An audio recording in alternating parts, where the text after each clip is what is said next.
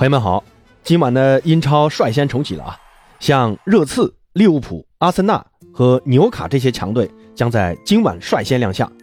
热刺呢是打布伦特福德，纽卡呢是打莱斯特城，利物浦是对阵维拉队，那榜首阿森纳则是对阵西汉姆联。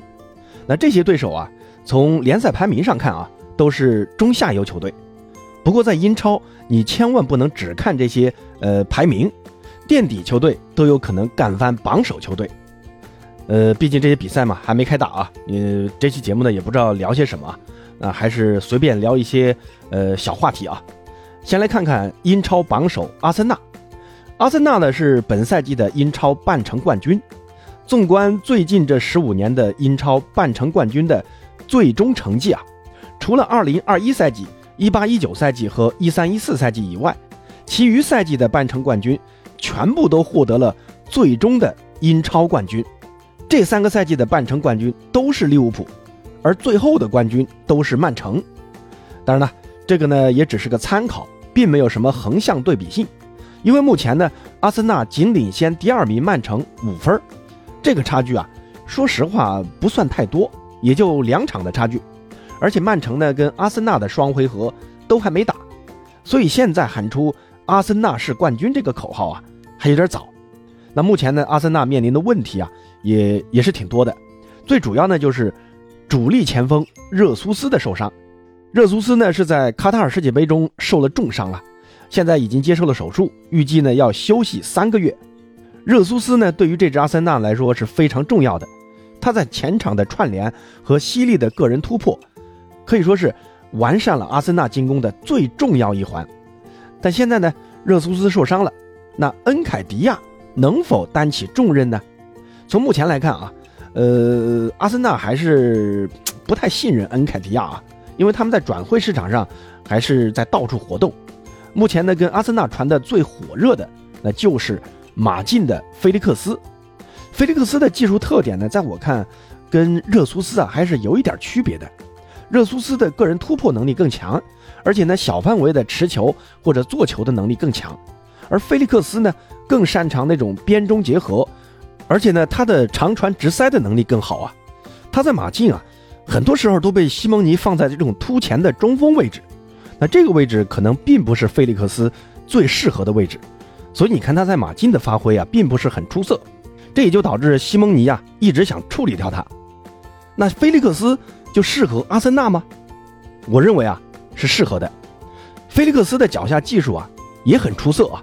而且呢，他的速度同样不慢，在葡萄牙国家队，他的位置就很灵活，有点类似于格列兹曼的那种定位啊，经常回撤到后场来拉球，再通过长传或者更犀利的直塞，再或者个人持球突破到前场。那这种技术特点的球员，在目前的这支阿森纳还是没有的。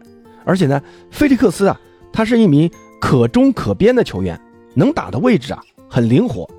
那这对于阿森纳的前场阵容来说是一个很好的补充。热苏斯啊，那一旦伤好回归了，那铁定还是主力中锋。那这个时候啊，菲利克斯就可以挪到边路去打，因为反正现在阿森纳也在到处找边锋嘛。那索性呢，就花点租借费，从马竞啊把菲利克斯给租过来，代价嘛，我觉得呃阿森纳还是承受得起的，毕竟这可能是最近这十八年来。阿森纳最接近英超冠军的一次机会了，那花点小钱儿那也是应该的嘛。那现在听说曼联和阿森纳在竞争菲利克斯啊，但曼联我感觉他们更需要的是一个支点中锋啊。菲利克斯在马竞已经证明了他打中锋并不适合，身板太瘦弱了，那跟一帮呃身体又高又壮的后卫们去卡位置啊，去抢落点呢，那还是有点难为他了啊。何况呢，这还是在英超。所以呢，我个人还是很看好，也很支持菲利克斯加盟阿森纳的。那说完第一个话题啊，咱们再来看看第二个话题，红军利物浦。那现在红军的球迷圈啊，讨论最火热的话题，应该就是现在该买贝林厄姆好呢，还是买恩佐好呢？那我先说一下我个人的观点啊，我认为现在的利物浦啊，买恩佐尔的收益要比买贝林厄姆更高。那为啥这么说呢？首先啊，恩佐尔呢可以算是一名完美的中场球员啊，在阿根廷队和本菲卡那踢的都是后腰，防守属性极强。光这一点呢，就将大大改善利物浦防线存在的问题。你看现在利物浦慢慢在改打四四二啊，抛弃了之前惯用的四三三。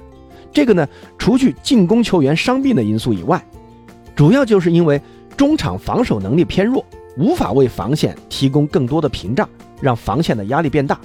但这种啊，如果有防守属性更强的球员来负责后腰这个位置，那利物浦是不是可以再改回克洛普更喜欢的四三三？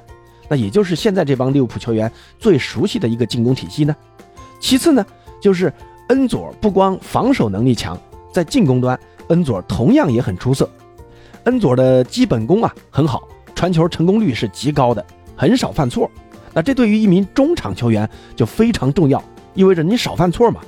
那他的跑动能力和意愿都很强，而且呢，他的长传能力啊也很厉害，视野很开阔。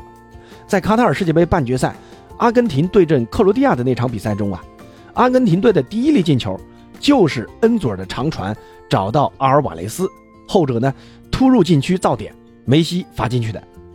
那恩佐的这个特点，如果融入到利物浦阵中，我认为是完美适配啊。利物浦本身就是以快攻为主嘛，并不需要在中场过多的纠缠。鲁涅斯呢，又是一个擅长反越位的前锋。我觉得，如果恩佐来了，那他呢，就是哈兰德的德布劳内。呃，开个玩笑啊，但意思呢，就是。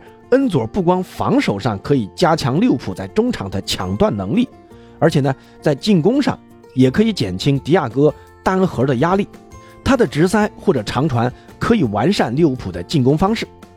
那第三点嘛，就是，呃，现在买恩佐的代价应该比买贝林厄姆要低。贝林厄姆现在的身价没个一点五亿啊，恐怕是拿不下来的。而恩佐呢，呃，现在本菲卡喊价是一点二个亿啊。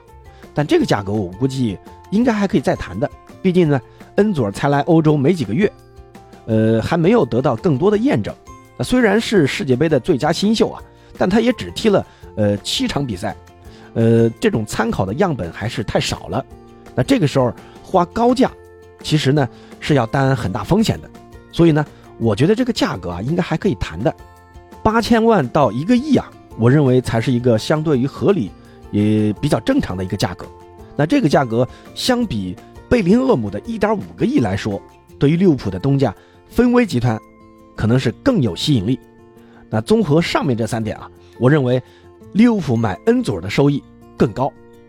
那那说完这个话题呢，咱们再看看第三个话题，梅西。那之前的节目呢，很多八哥的老听友啊，都跟我留言说，呃，梅西有可能拿下本赛季的金球奖吗？当时我的回答是，可以。梅西呢，现在是手握世界杯冠军呐，而且呢，在拿下世界杯冠军的过程中，梅西是有着非常突出的贡献的。光这一点啊，就足够梅西拿下金球奖了。而且呢，梅西在俱乐部层面同样是足够优秀，赛季至今已经打进十二粒进球，助攻十四次，在制造进球数啊，比同俱乐部的队友姆巴佩还要多的。那这个赛季呢，大巴黎拿下法甲联赛冠军，呃，应该是没有任何疑问的。那即便大巴黎在欧冠中没有走得更远，那也丝毫不影响梅西拿下个人第八座金球奖的。为什么呢？因为梅西的金球奖的最大的竞争对手就是姆巴佩。姆巴佩呢，他也打进了世界杯的决赛，也发挥了很重要的作用，个人数据呢也是非常的漂亮。在俱乐部的表现跟梅西也是不相上下，所以呢，即便大巴黎拿不了欧冠，单凭世界杯冠军和法甲冠军，也足够梅西拿下第八座金球奖了。我觉得大家可以提前喊梅西叫梅老八了啊，也是个八哥。好了，反正这几天也没啥可聊的啊，就随便聊一聊啊。那之后的节目呢，就回到五大联赛了。呃，咱们下期再见吧。